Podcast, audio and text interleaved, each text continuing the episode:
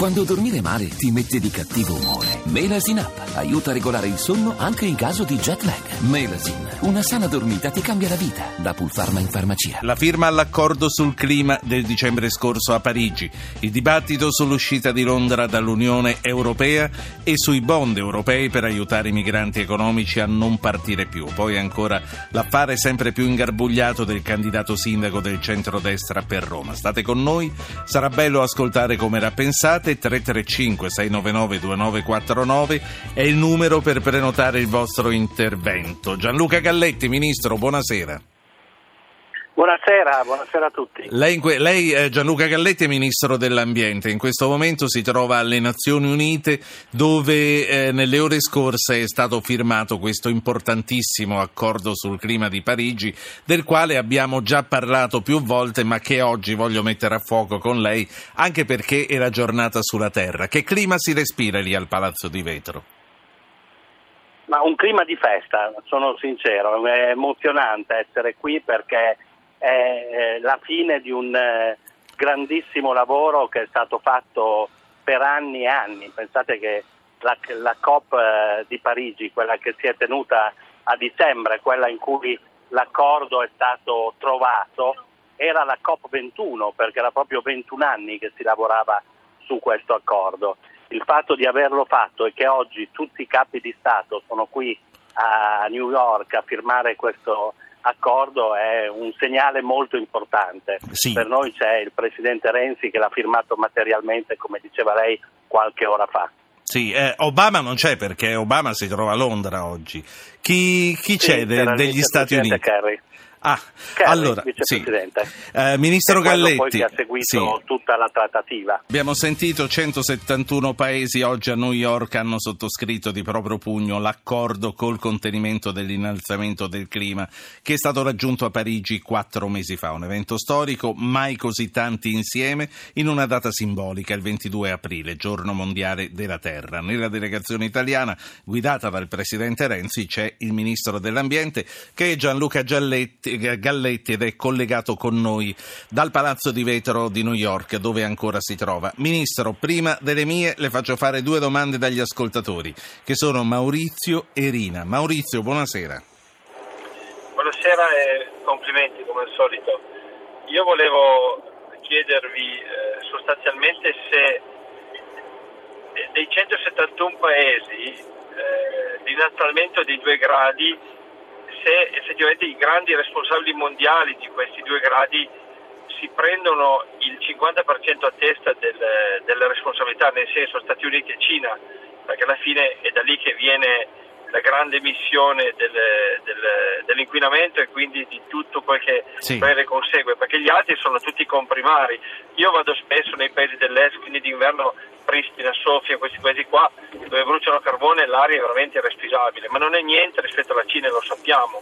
Certo. Logicamente davanti al, davanti al dio denaro voglio capire quanto interesse avrà vediamo, Europea a dire... Certo, vediamo no, anche no. Quanto, quanto, li legano a ciò che hanno sottoscritto questi, questi impegni. Prima che eh, Galletti risponda do la parola anche a Rina da Milano. Rina, buonasera. Buonasera a lei, buonasera a tutti. Prego. E volevo chiedere al Ministro Galletti come mai in Sardegna si sta pensando ancora di fare delle centrali a carbone?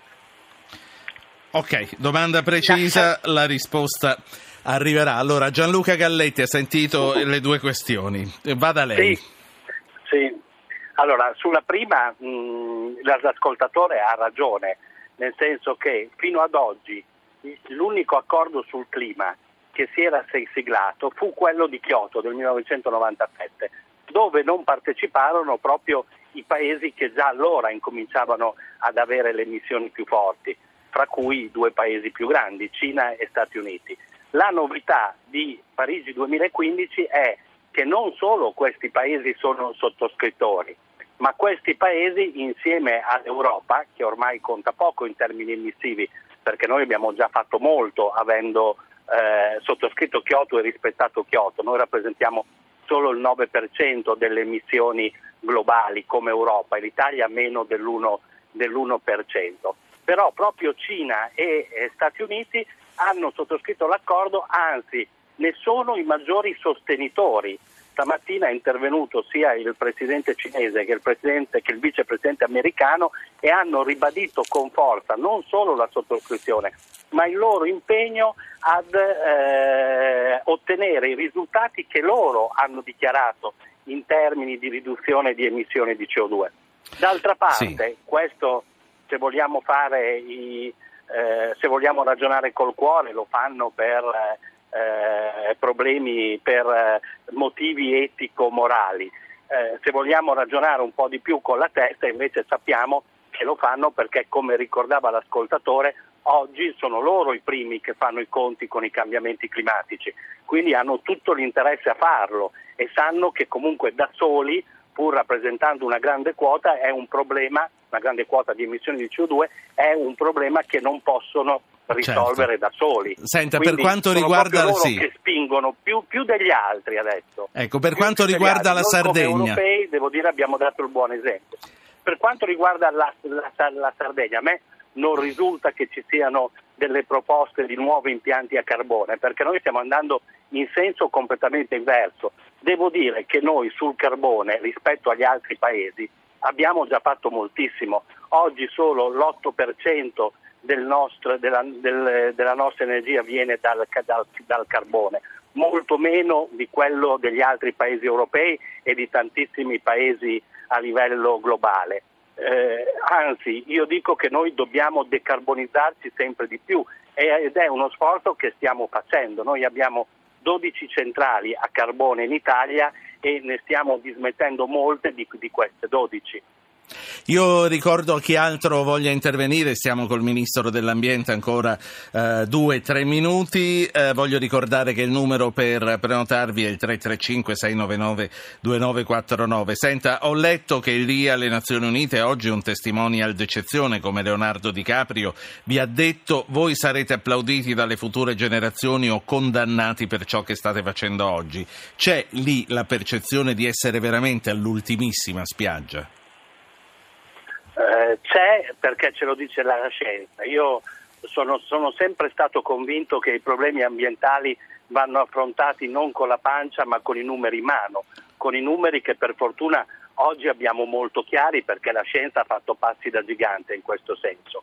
E la scienza ci dice con esattezza che se continuiamo con queste emissioni, con questo livello di emissioni, il surriscaldamento del pianeta porterà a degli sconvolgimenti che in tante zone del nostro pianeta sono già in atto, eh, perché la desertificazione in una grande zona del pianeta è già in atto, lo scioglimento dei ghiacciai dall'altra parte è già in atto e questo comporta un aumento del livello dei mari con isole che rischiano di sparire da qui a breve. Quindi questa consapevolezza c'è pienamente perché la scienza ce lo dice con certezza e Di Caprio ha molto, sì. ha molto ragione. Anche... Oggi può essere, può essere una data storica in grado di, di trasformare quelle parole in fatti, certo. cioè se riusciremo davvero a dar seguito a quello che abbiamo scritto. Io, io lo spero, lo spero lo veramente, faremo... anche perché i fatti fino adesso hanno dimostrato che eh, chi non ha fatto non si è preoccupato tanto delle generazioni a venire e ha gestito l'oggi, mentre quello che bisogna fare davvero è pensare al domani. Senta, faccio parlare un ultimo ascoltatore e la saluto. L'ascoltatore chiama da Mantova è Davide. Buonasera Davide. Buonasera, beh, complimenti intanto per la trasmissione. Io Grazie. vengo da Mantova che è una città devastata, super inquinata, diciamo che è una seconda Marghera, una seconda Ilva. E poi volevo chiedere al Ministro se l'incidente di Genova del petrolio fosse capitato la settimana scorsa, il referendum come sarebbe andato? ma con i sei si va poco lontano. Comunque la domanda è chiara, allora io mi aggancio al referendum per fare l'ultima domanda. Ministro Galletti, domenica scorsa lei ha affermato pubblicamente di essere andato a votare no al referendum sulle trivelle. Lei ritiene che non ci sia dunque alcuna necessità di fermare l'estrazione di gas e di petrolio? No, io credo che sia un po' ideologica questa, non un po', che sia ideologica questa battaglia. Io sono il primo che dice con forza che noi dobbiamo continuare a investire nelle energie rinnovabili. Il nostro Paese ha fatto moltissimo in questo senso. Noi oggi abbiamo il 17% dell'energia prodotta in Italia che viene dalle energie rinnovabili. Siamo fra i paesi migliori in Europa, per quanto riguarda il solare siamo addirittura tra i paesi che fanno meglio al mondo e dobbiamo continuare questo primato, lo dobbiamo consolidare. Però dico con molta onestà e con molta responsabilità che noi ancora abbiamo bisogno delle fonti tradizionali e eh, sono i dati che ce lo dicono, il 96% della mobilità in Italia va ancora con il petrolio, più del 60% della nostra industria va ancora con le fonti tradizionali, con le fonti fossili. Allora ci sarà una fase di transizione che potrà essere più o meno lunga, secondo quanto noi saremo in grado di incentivare la produzione di energia rinnovabile, ma un periodo di transizione ce l'abbiamo davanti. Allora, eh, dire oggi rinunciamo al petrolio è ideologico e ipocrita.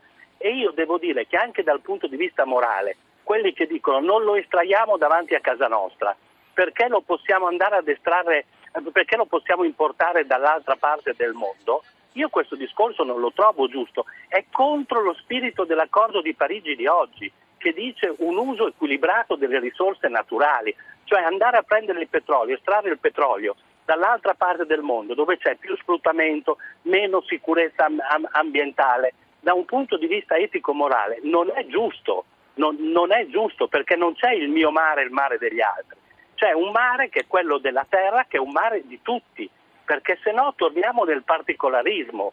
E questo è profondamente sbagliato anche dal punto di vista etico ed è sbagliato dal punto di vista ambientale, perché non è che una super petroliera che gira per i nostri mari sia meno rischiosa di una piattaforma petrolifera. Eh? Mm, assolutamente, anzi i due rischi probabilmente se, se va bene sono uguali, ecco, se va, se va bene.